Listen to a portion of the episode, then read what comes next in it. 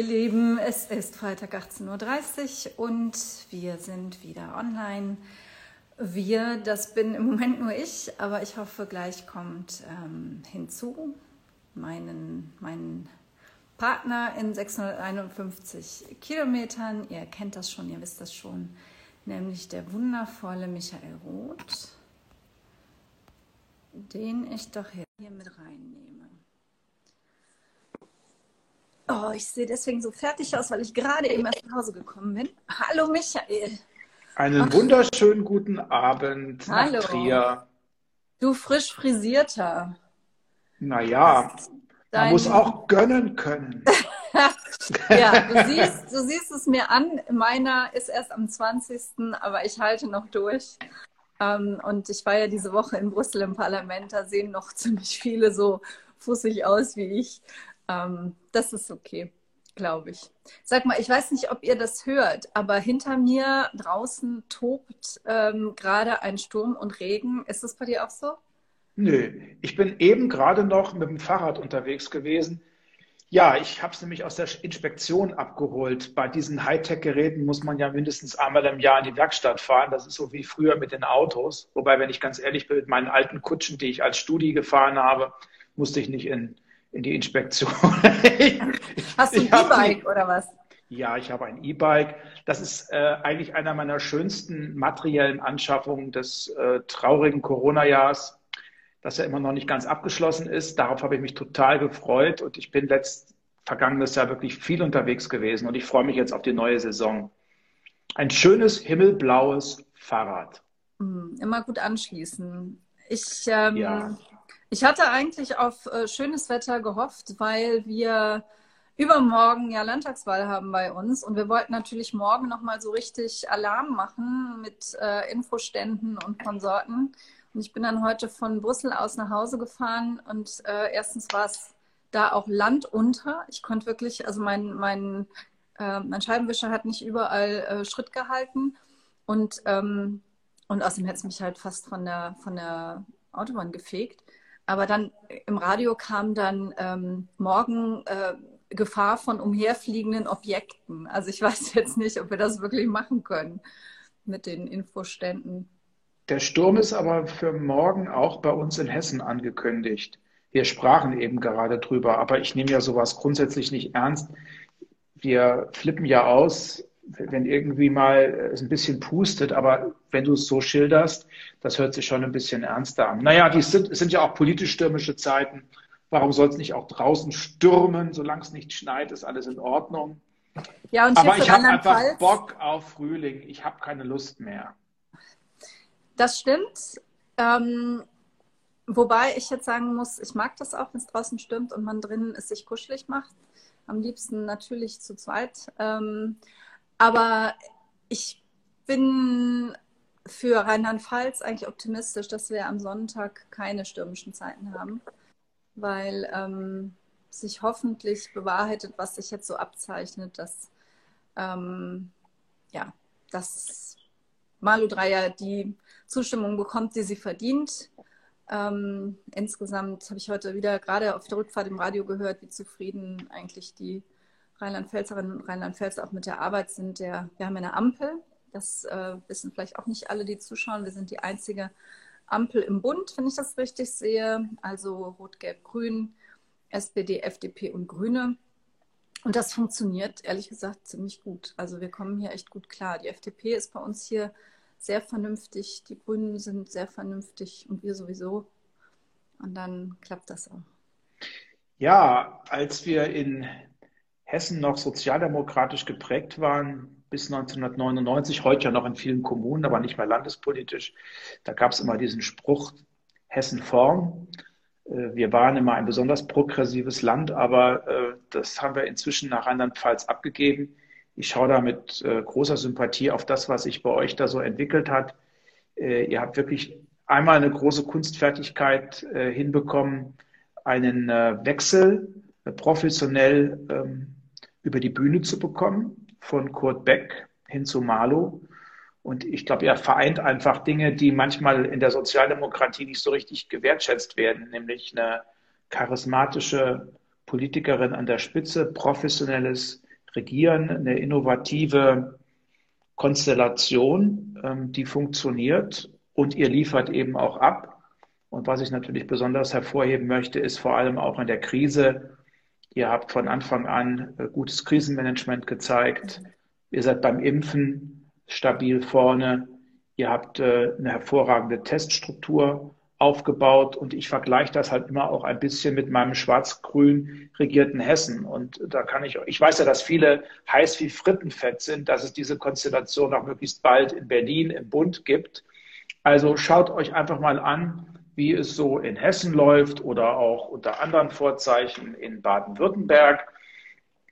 Ich habe nicht den Eindruck, dass das unbedingt äh, ein Vorbild ist oder sexy ist für andere. Aber ich drücke euch auf alle Fälle die Daumen. Außerdem drücke ich natürlich auch meinen Kommunalpolitikerinnen und Kommunalpolitikern die Daumen. Wir haben nämlich an, am Sonntag auch Kommunalwahlen in Hessen und wir wählen eine, eine Reihe von Bürgermeisterinnen und Bürgermeistern in meinem Wahlkreis und wir wählen in meinem Heimatlandkreis auch den Landrat neu und wir haben einen äh, eigenen wunderbaren Kandidaten aufgestellt äh, und ich hoffe, dass der Thorsten am Sonntag dann auch reüssiert und ähm, zum Landrat gewählt wird. Also auch bei uns geht es ganz spannend zu. Sehr schön. Ich wünsche euch auch viel Erfolg. Wobei einen Faktor hast du vergessen, warum das bei uns so gut funktioniert, ist, dass wir ähm, einen sehr guten menschlichen Umgang auch miteinander mhm. pflegen. Das ist in der Politik nicht immer so. Und das ist in Rheinland-Pfalz schon, ähm, schon auch Tradition. Ähm, nicht nur untereinander, sondern auch mit den Koalitionspartnern. Also ich erinnere mich gut, ähm, wie so die, die rheinland-pfälzische FDP ähm, das auch nach Berlin gefunkt hat, äh, dass, dass, dass hier wirklich eine ganz faire Geschichte ist. Und ja, in der Krise zeigt sich der Charakter, wird auch gerade kommentiert. Genauso ist, genauso ist das auch. Und das Zweite ist tatsächlich, Malu kann, kann wirklich Krise. Das war schon ähm, äh, 2016 so, als die vielen Flüchtlinge da waren. Da hat das hier in Rheinland-Pfalz echt gut geklappt, also auch organisatorisch. Aber Malu hat da ja auch nie einen Zweifel dran gelassen, dass sie da einen sehr menschlichen Zugang zu hat zu dem Thema und äh, dass man so einen menschlichen Zugang auch verbinden kann mit, mit, äh, mit einer guten, also mit einem guten Handling, sage ich mal, und mit einem, mit einem klaren, klaren Kompass. Vielleicht sagen wir noch einen Satz zu Baden-Württemberg ähm, weil ähm, da wird auch gewählt und weil du eben Schwarz-Grün angesprochen hast oder Grün-Schwarz, möchte ich jetzt eine geniale Überleitung, wie ich finde, hinkriegen. Weil was jetzt bin ich Baden gespannt. ich muss ein bisschen ausholen. Also was mich in Baden-Württemberg nämlich wirklich auf die Palme bringt, ist, ähm, die, die, haben ja Grün-Schwarz und die Grünen hatten in den Koalitionsvertrag hineinverhandelt, dass die in Baden-Württemberg ihr Wahlrecht ändern. Denn dieses Wahlrecht ist ziemlich einmalig in Deutschland und ist ein Stimmenwahlrecht, will ich jetzt nicht weiter ausführen. Aber das führt dazu, dass unfassbar wenig Frauen im baden-württembergischen Landtag sind. In der Legislaturperiode davor oder in dieser, ich weiß jetzt gar nicht, waren es mal so 18 Prozent oder so. Es war wirklich unfucking fassbar. Echt? Oh Gott. Ja. Ähm, wenn da nachher Interesse ist, dann erkläre ich das auch mal, wie das funktioniert. Aber jedenfalls, obwohl du, obwohl du viele Frauen aufstellst, aber ähm, es, es führt eben dazu, und die, die Grünen haben das rausverhandelt im Koalitionsvertrag und die CDU hat dann einfach gesagt, nö, machen wir nicht. Und ich, das ärgert mich dann immer wahnsinnig, weil was passiert, wenn wir irgendwas nicht durchkriegen bei der CDU, dann ist echt Rambazamba im Deutschen Bundestag. Ähm, und hier kräht jetzt kein Hahn nach. Und ich wollte das eigentlich nochmal sagen, weil wir ja Internationalen Frauentag hatten. Und das ja. ist jetzt mal eine geniale Überleitung, weil Internationaler Frauentag, da ist ziemlich viel gelaufen und ich freue mich so, dass du dich als Feministen bezeichnest. Ich nehme dich immer wieder als positives Beispiel, weil ohne euch Männer bewegt sich da ja nicht so viel. Ich will aber erst noch mal sagen, du hast recht. Der menschliche Umgang. Manche unterstellen mir, vielleicht auch dir ja auch, wir sind so ein bisschen Harmoniebolzen, wir wollen, dass es vernünftig und fair zugeht. Man kann sich auch streiten, aber ich habe auch den Eindruck, dass ihr das immer so hinbekommt, dass niemand äh, halbtot am Boden liegt oder so. Und äh, die Härte und Schärfe der Auseinandersetzung in der Sozialdemokratie, die schreckt mich immer wieder ab weil äh, sie mit dem Prinzip der Solidarität nur begrenzt vereinbar ist. Diesen Satz wollte ich aber nochmal gesagt haben. Ansonsten äh, danke für das Kompliment. Äh, ich finde, man kann als Mann total entspannt sein, wenn man das Wort ich oder die Worte ich bin Feminist über die Lippen bringt. Es ist nämlich überhaupt gar kein Kampfbegriff. Aber ich gebe gern zu, Katharina, wenn du so einen Geburtstag, eine Party ähm, oder auch so einen Treff oder auch einfach eine Konversation auf den Social-Media-Kanälen mal so richtig in Wallung bringen willst, dann musst du über das Thema reden. Es polarisiert wahnsinnig und es gibt die absurdesten Vorstellungen, äh, die mit dem Feminismus, mit Geschlechtergerechtigkeit in Verbindung gebracht werden. Und viele haben einfach Angst davor, vor allem auch viele Männer, dass ihnen irgendetwas weggenommen wird. Und dann kommt noch dieser doofe Spruch, Qualität setzt sich am Ende ja doch immer durch und das Geschlecht darf dabei doch gar keine Rolle spielen. Ich muss immer lachen, wenn es ja so einfach wäre, wenn sich Qualität hier immer durchsetzt. Ja. Also wir können darüber gerne reden. Da kommt dann normalerweise immer, äh, kommen ein, zwei Ministernamen an der Stelle, wo man sieht, dass sich Qualität nicht unbedingt durchsetzt. Aber man sieht das ja schließlich in allen, in allen Bereichen, Politik, ja. Wirtschaft, überall. Ich habe gerade heute ähm, ähm, so ein, auch auf einem der Social Media Kanäle äh, so, so, so ein tolles Video gesehen von einer wunderbaren Frau, die hat mal die ganzen Klischees auf Männer gemünzt, die sich Frauen permanent anhören müssen. So im Job. Wie kriegst du das eigentlich hin? Du hast doch Kinder ähm, und willst jetzt dir irgendwie noch Karriere machen. Überleg dir das aber noch mal ganz gut. Oder ähm, naja, ähm, du äh, verdienst halt ein bisschen weniger als äh, deine Kollegin oder ähm, wie, äh, du hast keine Kinder, das kann doch gar nicht sein. Also das sind so, sie hat einfach mal diese stummen Sprüche, die sich Frauen im Job sehr, sehr oft anhören müssen, einfach mal auf Männer bezogen und ähm, hat ein kleines Bild einer Welt gezeichnet, das es so nicht gibt, dass nämlich die Frauen das Sagen haben. Also die die, der Versuch, aus dem Patriarchat ein Matriarchat zu machen, das will ja keiner. Wir wollen ja einfach nur, dass es gerecht zugeht zwischen den Geschlechtern und ähm, dass alle am Haben und am Sagen beteiligt werden. Und da gibt es, glaube ich, noch eine Menge zu tun. Also ich habe jedenfalls, ich weiß nicht, wie es dir geht, immer super Erfahrungen gemacht mit äh, Teams, mit äh, Freundinnen und Freundeskreisen, die einfach bunt gemischt waren, die vielfältig waren, wo es natürlich auch immer ähm, sowohl Frauen als auch Männer gab. Und wenn man ein bisschen sensibel durchs Leben geht, ist das echt nicht schwer.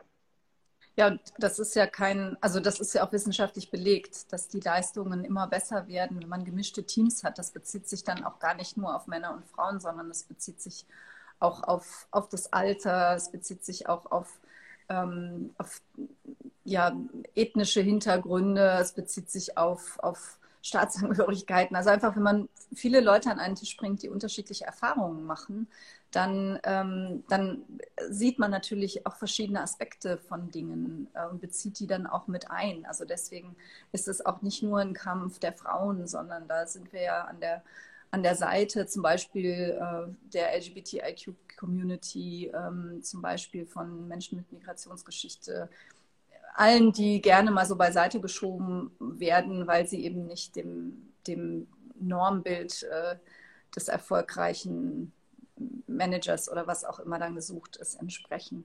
Ähm, ich wollte noch eine Sache sagen zum, äh, zum Internationalen Frauentag, weil ähm, ich habe tatsächlich, obwohl ich ja schon Jahrzehnte im Feminismus unterwegs bin, ähm, habe ich ähm, was gelernt, vergangene Woche.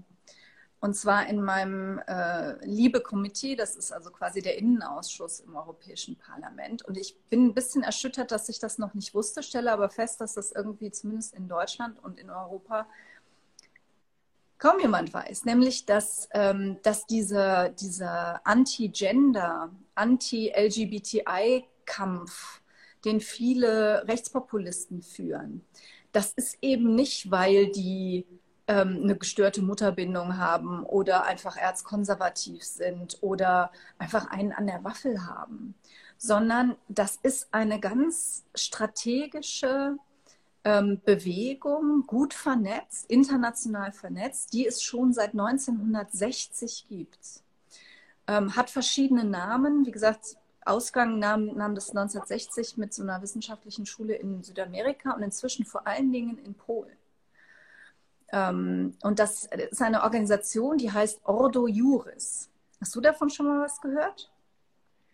Ich habe schon viel Beklopptes gehört, aber davon weiß ich nichts, nein. Ich, da, ich hatte das auch noch nicht gehört. Und Ordo Juris ist vor allen Dingen in Polen sehr, sehr stark vertreten. Die, ähm, was die wollen oder was die tun, ist, ähm, die haben sich überlegt, wie gewinnen wir Mehrheiten? Und wir gewinnen Mehrheiten, indem wir Feindbilder schaffen. Und 1960, als das losging, waren es halt emanzipierte Frauen. Im Laufe der Zeit sind Homosexuelle dazugekommen. Ähm, und wenn ihr euch das anhört, dann hören die Leute sich auch überall gleich an. Die AfD hier, wie die, wie die PIS in Polen, wie die Marine Le Pen in Frankreich. Also allein das Wort Gender Gaga ähm, oder, oder äh, Gender-Wahnsinn. Ähm, dieser, dieser, dieser Spruch, ihr macht ja nur noch Politik für, für Minderheiten, ihr kümmert euch ja gar nicht mehr um die Mehrheit. Das ist, das ist nicht, das denken Sie sich nicht spontan aus. Das ist wirklich eine Schule, ähm, das ist eine weltumspannende Organisation und in, in Polen heißt sie eben Ordo Juris. Ähm, und die haben auch eine Homepage. Also das ist so, so ein bisschen wie Opus Dei bei den Katholiken. Also es sind so, so, so, eine, so eine radikale Schule. Und ähm, die versuchen auch ihre Leute überall hin zu platzieren. Wir haben gerade die polnische Liste für den Europäischen Gerichtshof für Menschenrechte. Da ist zum Beispiel ein Ordo Juris Vertreter mit drauf.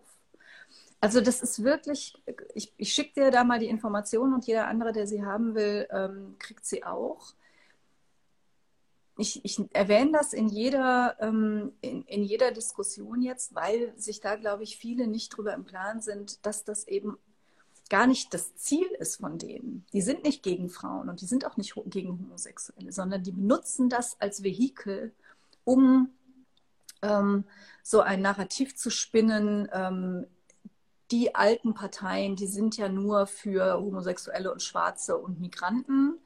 Und wir, die Rechtsaußen, wir sind diejenigen, die, die fürs Volk sind. Das ist echt krass. Also ich kann es euch nur empfehlen, beschäftigt euch mal damit. Ähm, das ist wirklich eine, eine, eine beängstigende Entwicklung, wie weltumspannend die da und wie, wie gut vernetzt die vorgehen.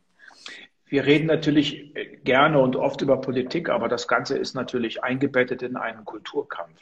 Also es gibt immer so Themen, äh, wenn man die anspricht, dann äh, geht es hoch, dann äh, wird es emotional, dann wird es sehr, sehr kontrovers. Das sind in der Regel die Fragen äh, des Umgangs mit Minderheiten, derzeit vor allem auch sexuelle Minderheiten, also Lesben, Schwule, Trans, Transmenschen, Bisexuelle, Intersexuelle. Dann haben wir natürlich äh, das Verhältnis zwischen Männern und Frauen. Das ist auch so ein hochemotionales. Und äh, das macht sich dann immer wieder auch an solchen komischen Dingen fest wie äh, äh, der Sprache. Ich habe da einen relativ entspannten Zugang, stelle aber auch fest, äh, dass man inzwischen nicht mehr so ganz entspannt darüber äh, reden kann. Also ich bemühe mich beispielsweise um eine äh, geschlechtergerechte Sprache, aber ich nutze noch kein Sternchen und auch keinen Doppelpunkt ich spreche so auch nicht. Ähm, bin vergangene Woche mal von einer Journalistin gefragt worden, wie ich es denn eigentlich damit halte. Und habe auch immer gesagt, Sprache ist so ein Prozess, es wandelt sich. Ähm, ich ähm, versuche aber trotzdem immer auch Männer und Frauen gleichermaßen anzusprechen. Bin mir natürlich auch über die Rolle des Nicht-Binären im Klaren. Ähm, ich lerne da auch immer wieder neu dazu. Ich weiß nicht, wie du damit umgehst, aber für mich ist immer auch wichtig, dass ich ähm, anschlussfähig bin gegenüber den Menschen bei mir zu Hause. Und was mich sehr nachdenklich gestimmt hat, war, als ich immer wieder auf Facebook war es damals, wo sehr, sehr viele Menschen aus meinem Wahlkreis auch mich begleiten, mal über LGBTIQ gesprochen habe. Und dann hat sich wirklich mal jemand getraut, ein ganz toller Mensch, der mich immer auf Facebook begleitet, im Übrigen auch Sozialdemokrat, über jeden Zweifel haben, gesagt, Michael, Jetzt sag mir doch bitte mal, was ist LGBTIQ? Ich, ich weiß es nicht.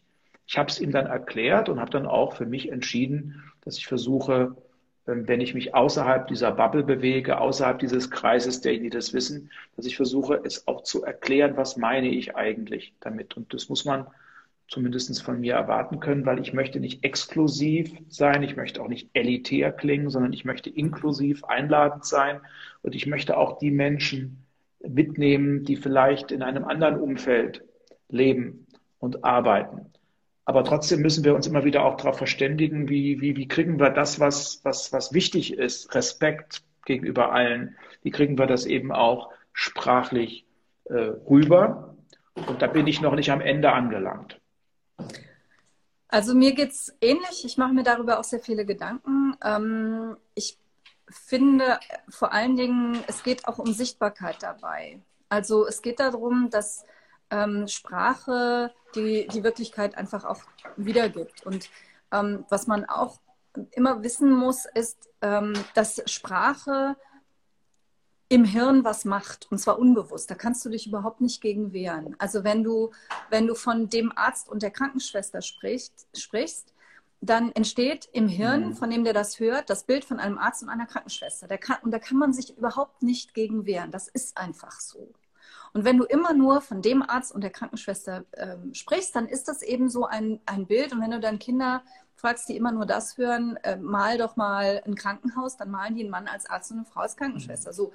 Und darum geht es ja auch. Also deswegen ist mir so wichtig, einfach Sichtbarkeit herzustellen. Und wie man das macht, ist mir ganz egal. Ähm, mir echt egal. Also ob man dann von, ähm, von PolizistInnen spricht, inzwischen geht mir das geht doch relativ leicht von den mhm. Lippen, mache ich manchmal. Ob ich von Ärztinnen und Ärzten spreche, ob ich von ähm, ähm, die, dann auch mal von der Ärztin und dem Krankenpfleger spreche. Wie man das macht, ist es, ist es mir wirklich total egal. Es ist nur wichtig, dass eben die Menschen auftauchen. Und, und ich finde es schon auch immer wichtig, wenn diejenigen, die es betrifft, auch was dazu zu sagen haben. Also beispielsweise, wie man über, ähm, über ethnische Minderheiten spricht. Also wenn, wenn Sinti und Roma eben Sinti und Roma genannt werden wollen und nicht mehr Zigeuner, ich finde, dann hat man das zu respektieren. Weil mir mhm. ist es mhm. doch völlig egal, was ich sage, welchen Begriff ich benutze. Das, das, das nimmt mir doch nichts weg. Aber wenn es für die wichtig ist, dann finde ich, sollte man das einfach, einfach mhm. ähm, ja, einfach respektieren. Ich finde es total lustig, was Isabel gerade schreibt, weil darüber haben wir nämlich zu Hause immer Diskussionen. In, in, meinem Job werden wir oft mit Hey Guys angesprochen und sie als einzige Frau fühlt sich ausgegrenzt. Mhm. Wir haben das, wir haben, ich habe ja den, den wundervollsten Mann der Welt, den du ja auch kennst, der gerade nach Hause gekommen ist, deswegen habe ich zwischendurch. Schöne Grüße. Schöne Grüße. Ähm, der hat die Knöpfe in den Ohren und guckt schon wieder Basketballspiele an. Ähm, und seine Tochter war hier und er sagt dann zu uns immer Jungens. Also er ist Niederländer, ne? Und das mhm. heißt halt Jungen, Jungs. Und ich, ich habe dann immer gesagt, bin ich, sind wir doch nicht. Ich meine, hier sind zwei Mädels und der, der Mann ist ein echter Feminist, also so viel dazu. Aber, und, aber seine Tochter, die 14 ist, der war das ganz unangenehm. Ich sagte, ach, lass ihn doch. Und das ist doch nicht, und ich sage, nö. Also ich, ich will schon, ich meine, wenn jetzt ein Junge dabei wäre, dann würde ich vielleicht noch sagen, dann nennen uns mal Jungs und mal Mädels, das ist mir dann egal. Aber, aber immer Jungs genannt zu werden, wo überhaupt kein Junge in Sicht ist, nö, sehe ich nicht ein. Also das ist bei uns auch immer so ein, ähm, so ein, so ein, so ein Punkt. Aber jetzt haben wir so viel zu Gendern gesprochen. Zwischendurch kam nochmal die Frage, erklär doch dann nochmal, was LGBTIQ eigentlich heißt oder mhm. welche Abkürzung du auch benutzt. Die, es ja. geht ja auch auseinander. Also das ist jetzt mal die englische ähm, Abkürzung. Das hat mal angefangen ähm, vor, vor vielen Jahren, als man nur ähm, über Lesben und über Schwule sprach, also Lesbian and Gay People. Dann äh, kamen natürlich noch die Bisexuals, die Bisexuellen dazu. Ähm, dann äh, eine Gruppe, die wir lange auch in der eigenen Community vernachlässigt haben und ausgegrenzt haben, nämlich die Transpersonen, die Intersexuellen. Das ist, glaube ich, die, die, die nochmal ganz andere, auch tragische und traurige Geschichten der Diskriminierung und der Ausgrenzung erleben, als heute viele Lesben und Schwule und, und, und Bisexuelle. Und ähm, dann gibt es noch das Sternchen für diejenigen, die sich keinem Geschlecht zuordnen. Und dann hat man nochmal so ganz generell für queere, äh, queere Menschen, das kann man also kaum ins Deutsche übersetzen. Also ich äh, halte es so, dass ich äh, zumindest diese Begrifflichkeit, wenn ich ähm, mit Menschen spreche, von denen ich erstmal voraussetzen kann, dass sie das wissen. Ich rede dann auch von LGBTI. Aber wenn ich mit Menschen äh, spreche, von denen ich nicht ausgehen kann, dass sie das sofort wissen, auch nicht in der deutschen äh, Abkürzung, dann lasse ich, erkläre ich das einfach nochmal. Und da fällt mir überhaupt gar kein Zacken aus der Krone. Äh, es ist halt vielfältig und du hast völlig recht, es ist eine Frage des Respekts. Und ich finde, äh, man muss einfach äh, deutlich machen, will die Katze rein? Nein, mein Mann fragt mich irgendwas, ob ich was essen ah. will oder trinken. Ich habe hier ein Glas Wasser. Oder was wolltest du mir anbieten? Oh, wie nett. Rotwein. Rotwein. Ist es okay, wenn ich ein Glas Rotwein nehme? Ja, na klar. Danke. Ich trinke ja nichts zurzeit. Also, was ich, was ich in dem Zusammenhang einfach nochmal sagen wollte, äh, Kompliment an eine deiner Nachfolgerinnen, nämlich an Christine Lamprecht. Die hat einfach mal einen Gesetzesentwurf vorgelegt, mhm. wo sie durchgängig nicht ähm, wie nennt man das so schön, das generische Maskulinum benutzt hat, also wo man davon ausgeht, dass immer dann, wenn da ein Mann steht, also der Verteidiger, der Politiker, der Anwalt, dass da immer auch Frauen mit gemeint sind, hat sie einfach mal alles nur in der weiblichen Form beschrieben und gesagt, die Männer sind da auch eingeschlossen. Und da hat es einen Riesenstreit bei uns im Kabinett gegeben und äh, der Innenminister, das Innenministerium hat dann ein Veto eingelegt, dann musste das alles wieder abgeändert werden. Ähm, und ich fand das mal sehr schön, weil dieser Satz, ja, aber ihr seid doch immer mitgemeint. Ja, also äh, ich finde, äh, man kann das sprachlich wunderbar rüberbringen ohne irgendwie gekünstelt zu wirken, ähm, indem man immer von den Frauen und von den Männern spricht oder so wie du, mal ganz bewusst spricht man mal von den Ärzten und von den Pflegern und auch mal so rauskommt von diesen Stereotypen. Das ist so ein Beruf, da sind überwiegend Männer am Werk und das ist so ein Beruf, da sind dann eher Frauen am Werk. Also man kriegt das hin. Ich finde, mit ein bisschen Kreativität, Gelassenheit und Sensibilität kann man auch Sprache so gestalten, dass sie geschlechtergerecht ist. Genau. Und jetzt erklären wir noch ganz schnell, falls das auch welche nicht nicht wissen, ähm, also transsexuelle oder transgender Menschen sind mhm. Menschen, die körperlich äh, zum Beispiel ein Mann sind, aber eigentlich eine Frau. Also sich als mhm. Frau fühlen und sich als Frau definieren. Äh, manche ähm, ändern ihren Namen im Laufe der Zeit, manche lassen sich auch operieren. Das ist unterschiedlich, ähm, aber diese Menschen gibt es und Intersexuelle, das Wort fiel ja auch noch, das mhm. ist LGBTI, das ist also das I. Intersexuelle äh, werden geboren ohne eindeutige Geschlechtszugehörigkeit. Das ist mhm. ähm, nichts Neues, das gibt es schon ewig. Bei den antiken Griechen hießen die Hermaphroditen. Ähm, irgendwann hießen sie auch mal Zwitter. Vielleicht kennen manche Leute dieses, äh, diesen Begriff eher. Und ähm, das sind also Menschen, die intersexuell sind. Da bin ich heute noch sehr stolz drauf, dass ich in den Koalitionsvertrag hinein verhandelt habe, dass man diese Kinder nicht mehr operiert. Das war nämlich früher so.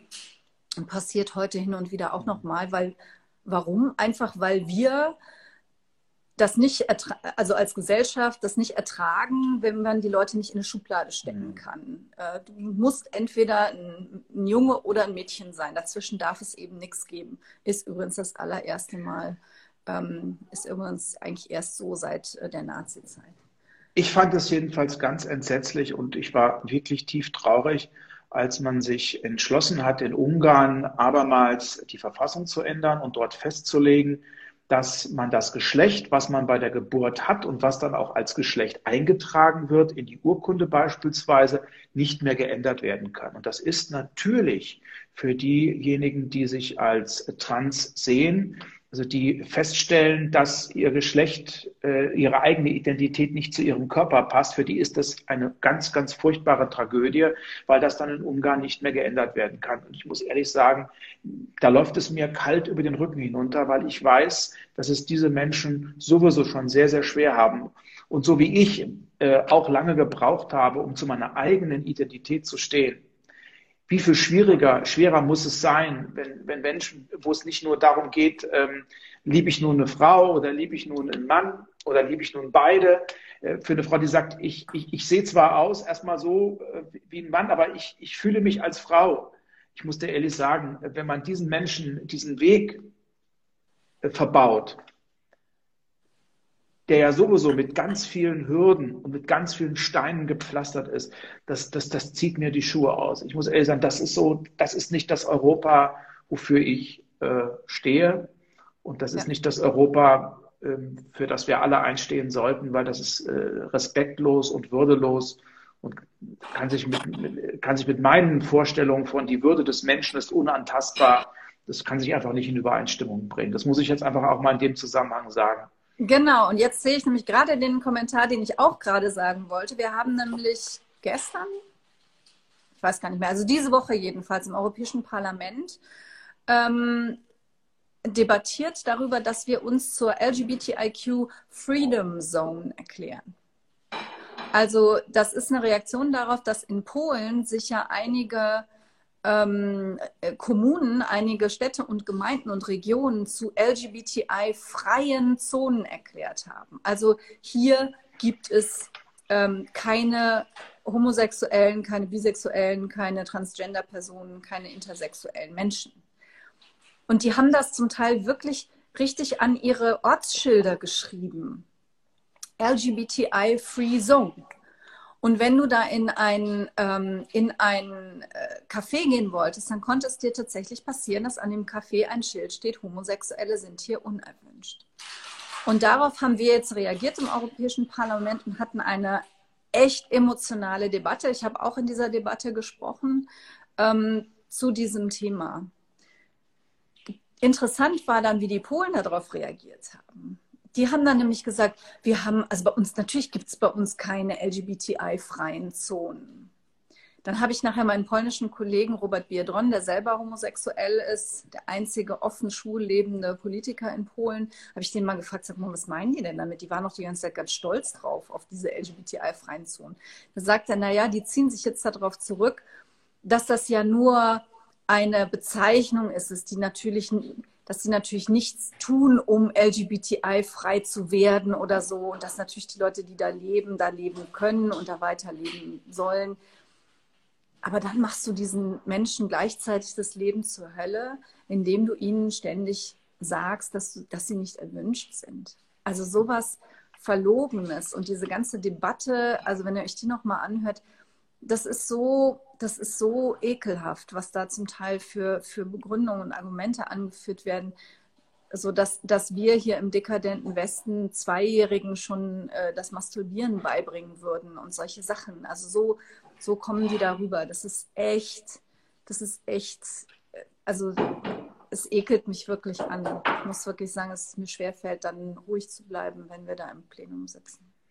Aber das will ich jetzt auch mal sagen. Es kann nicht nur angehen, dass immer nur ähm, Lesben und Schwule und äh, Bisexuelle und Transmenschen dann äh, oder queere Menschen äh, Stellung beziehen diese, diese, diese, diese Erwartungshaltung mir gegenüber, die geht mir auch tierisch auf den Senkel. Ich will das jetzt einfach auch mal sagen.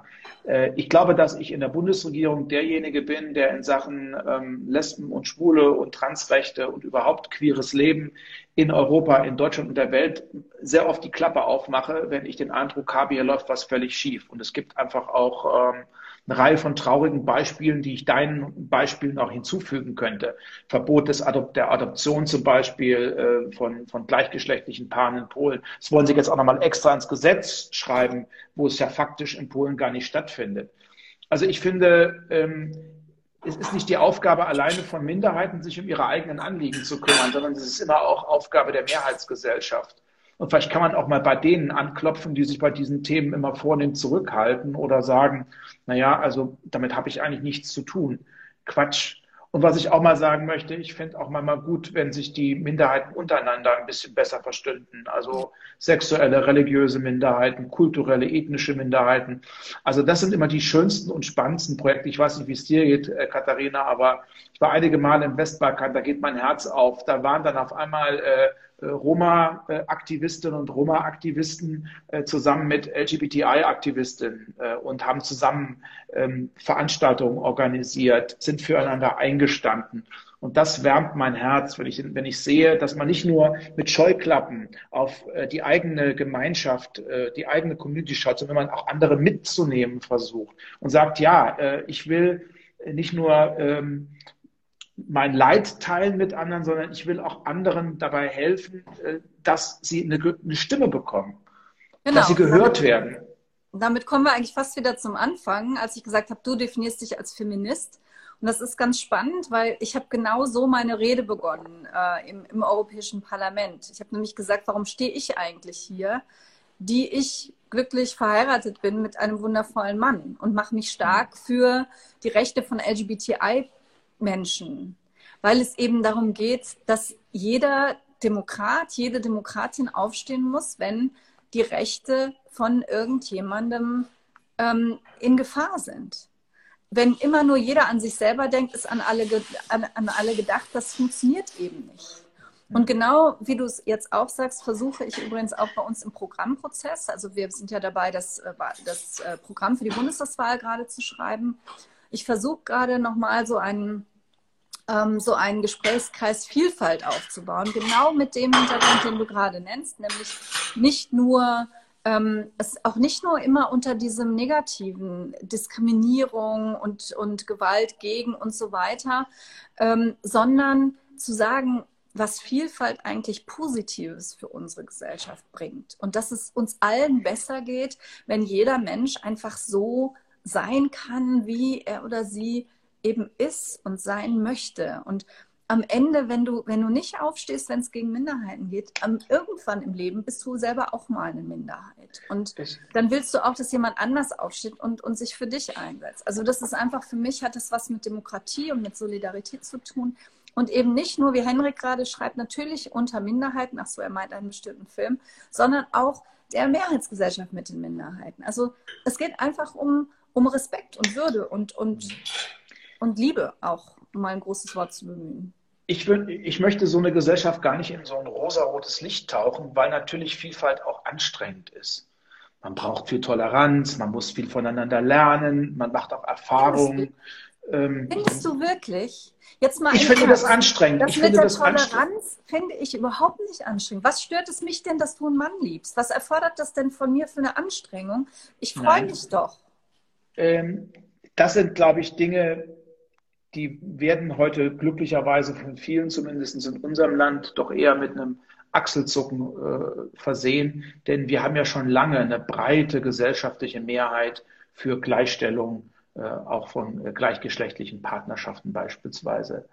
Aber ich will das durchaus mal ein bisschen weiter fassen. Also ähm, ich zum Beispiel jetzt als, als, als äh, evangelischer Christ, sage ich mal, ähm, wenn ich auf andere Menschen stoße, die auch ihren Glauben haben, dann setzt es erstmal voraus, dass ich mich auch mit deren Glauben ähm, auseinandersetze, dass ich eine Menge lerne, dass ich das auch wahrnehme, dass ich auch Respekt übe ähm, denn es, oder ich habe eine ethnische Minderheit, äh, ich muss zum Beispiel auch äh, andere Sprachen lernen oder eine kulturelle äh, Bewegung, die mir erst einmal fremd ist. Ähm, ich finde, das muss man auch einfach mal zugeben. Und das heißt ja nicht, dass es am Ende sich nicht lohnt. Ganz im Gegenteil. Ich will nur sagen, es kann auch mal rumsen im Karton. Es kann auch mal einen Konflikt geben. Aber diese Konflikte sollten zivil und respektvoll ausgetragen werden. Und am Ende bin ich ja natürlich bei dir.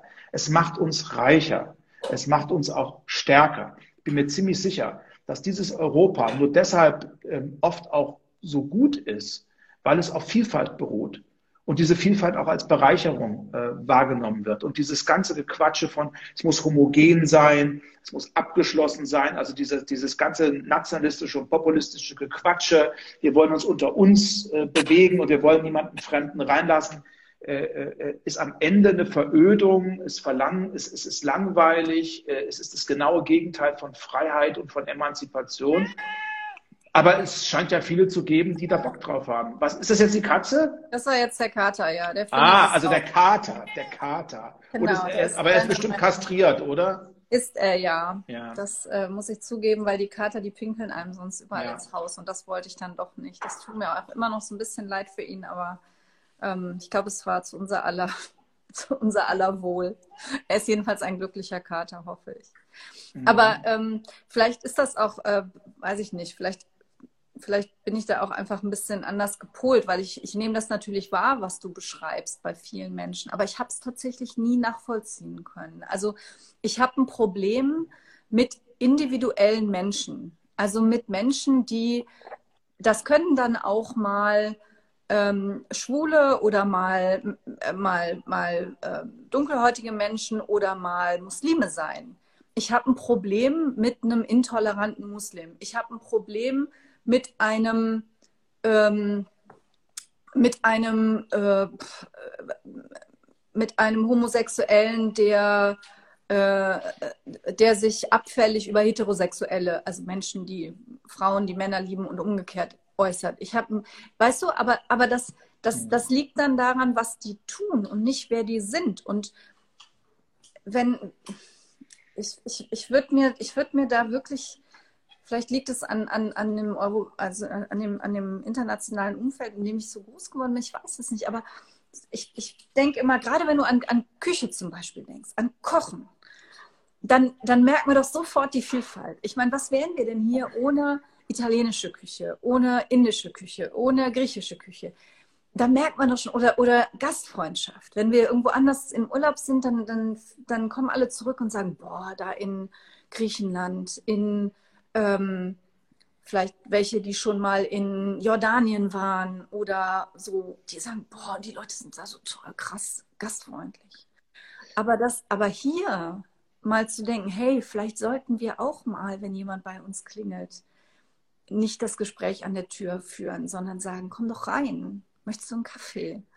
Also ich, dieses, dieses voneinander, voneinander lernen, ich hoffe wirklich, dass, dass wir da weiterkommen.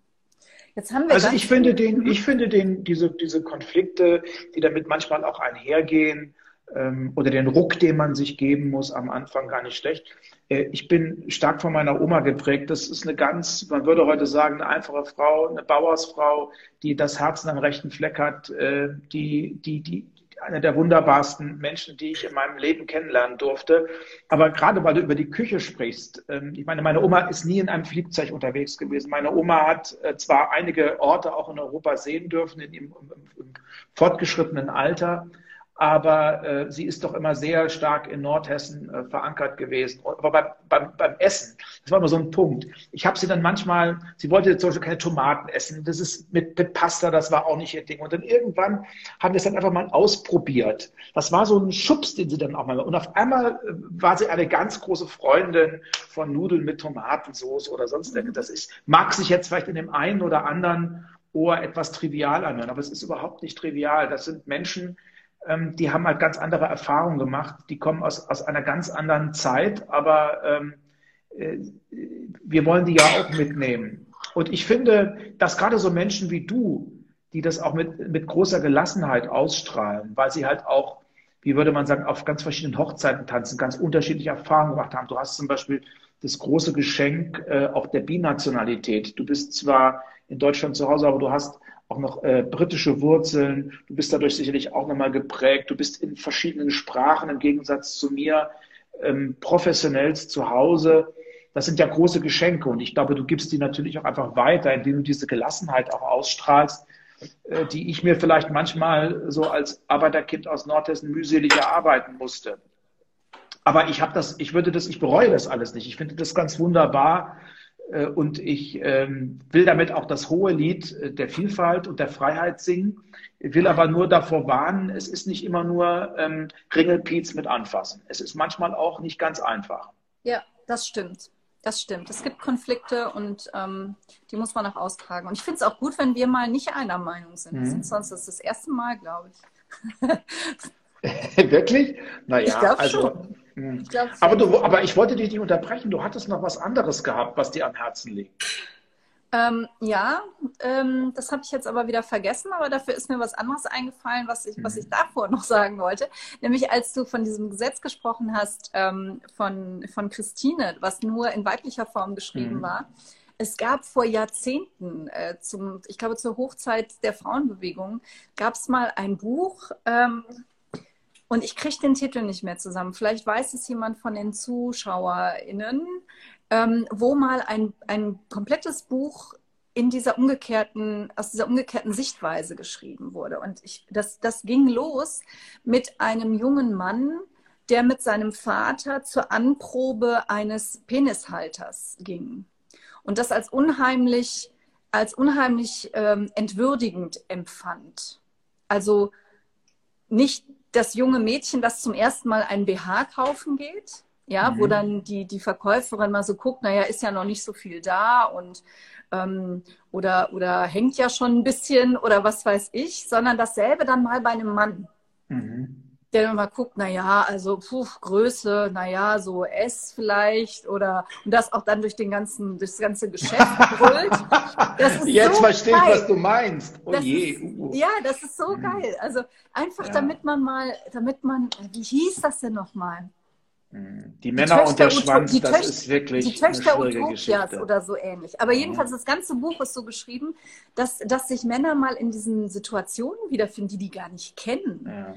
Also, ne, warum müssen unsere weiblichen, habe ich mich auch mit meiner, mit, mein, mit Markus Tochter neulich mal darüber unterhalten oder mit den beiden, ja, warum müssen, der, der Hintergrund ist natürlich, unsere, unsere Brüste müssen immer ganz wohlgeformt aussehen. Nämlich, das, mhm. das, das soll ja Jugend verkörpern und, und, und, und äh, Zeugungsfähigkeit und so weiter. Ne?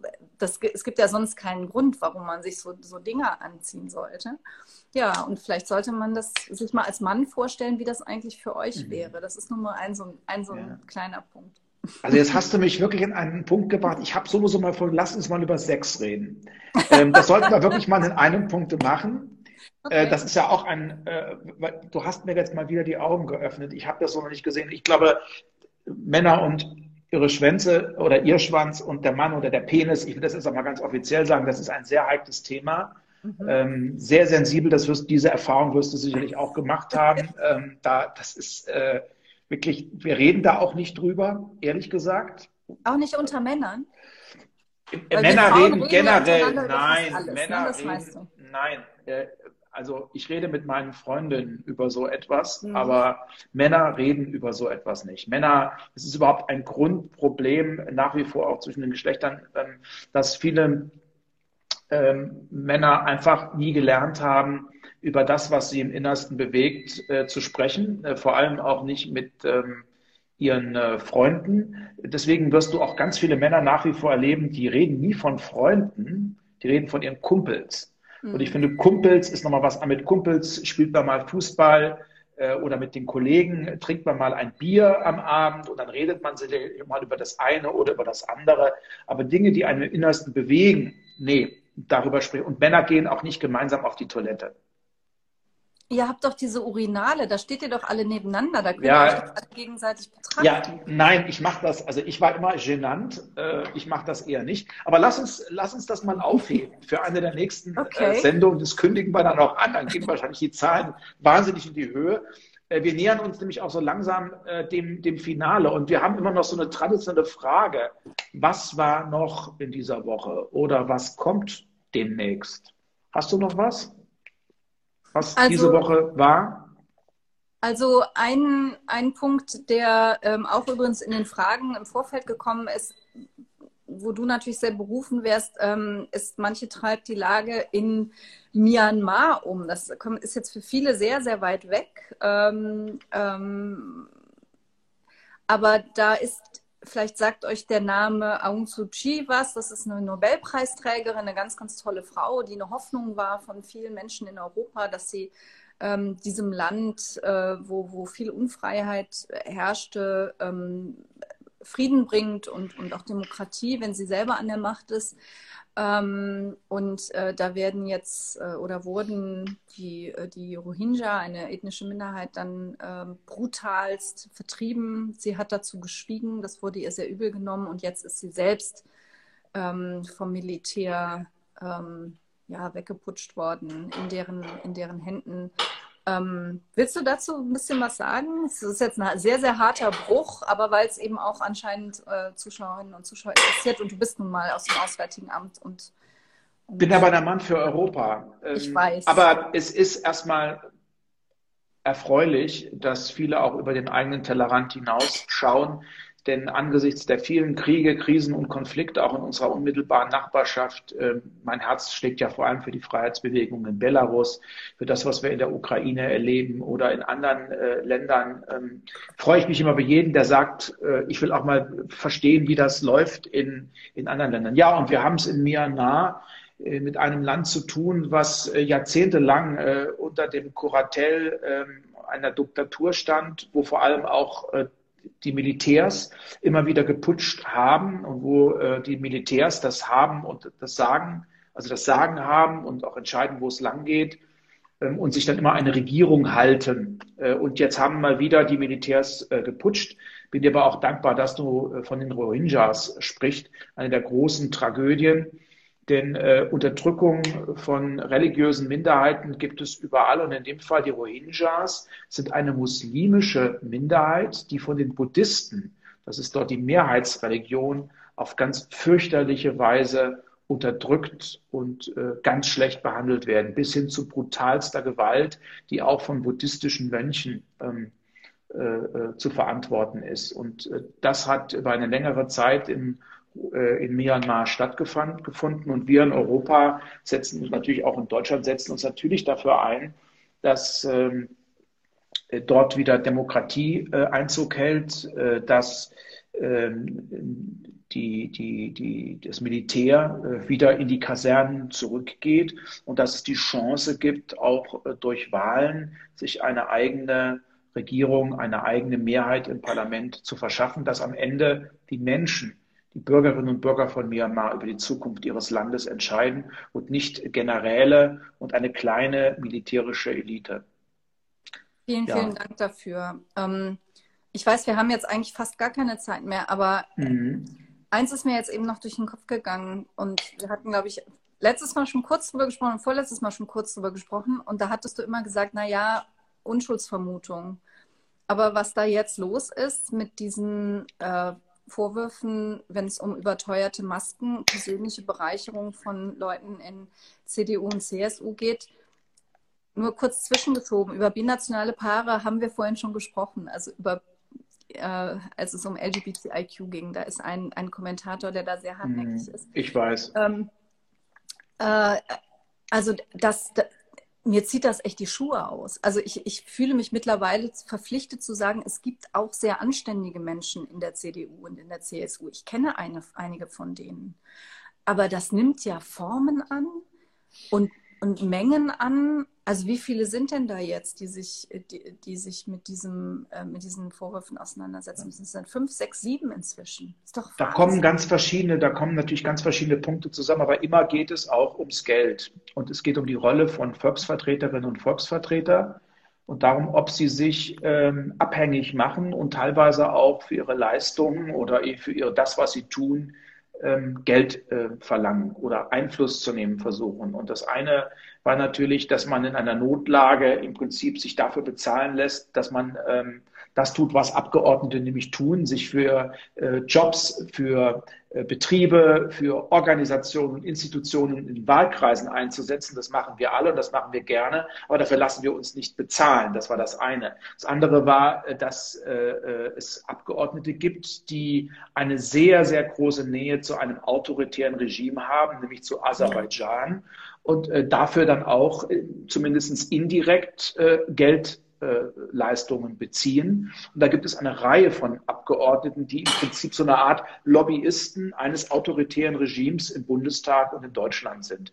Und äh, die finden sich äh, alle bei der CDU, CSU.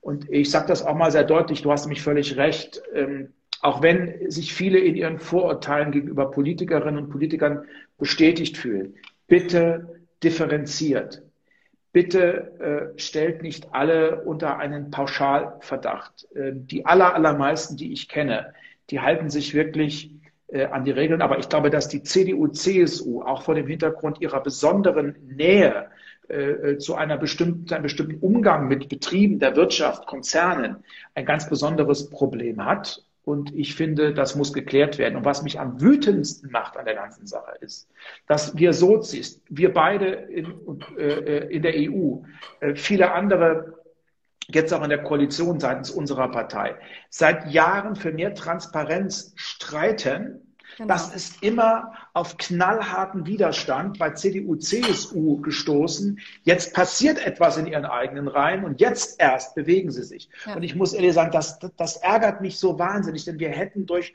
frühzeitige Transparenzregeln, durch ähm, mehr Anstand und äh, auch durch ein Gespür, was geht und was geht nicht, äh, diese Dinge verhindern können.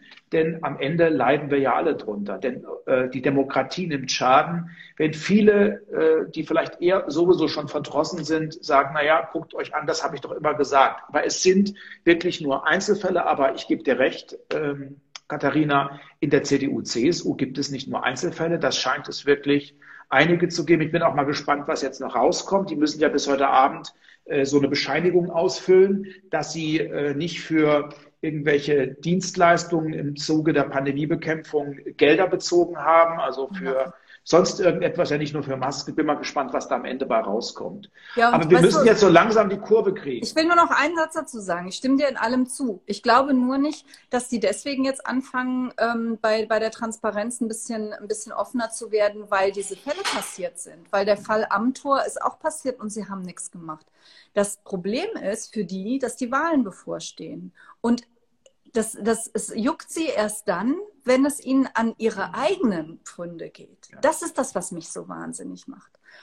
Gut, also du hast recht. Du hast völlig recht. Nein, da sind wir, da sind wir einer Meinung. Äh, äh, und das zeigt ja auch auf, äh, es wäre manchmal hilfreicher, wenn man ohne große Not und ohne, wenn einem das Fracksausen überfällt oder wenn einem der Arsch auf Grundeis geht, schon mal klug darüber nachdenkt, wie kann man vertrauensbildend gegenüber der eigenen Bevölkerung tätig werden und sowas nach Möglichkeit verhindern. Aber nun gut. Ähm, Jetzt müssen wir Schluss machen. Ja, wir müssen Schluss machen.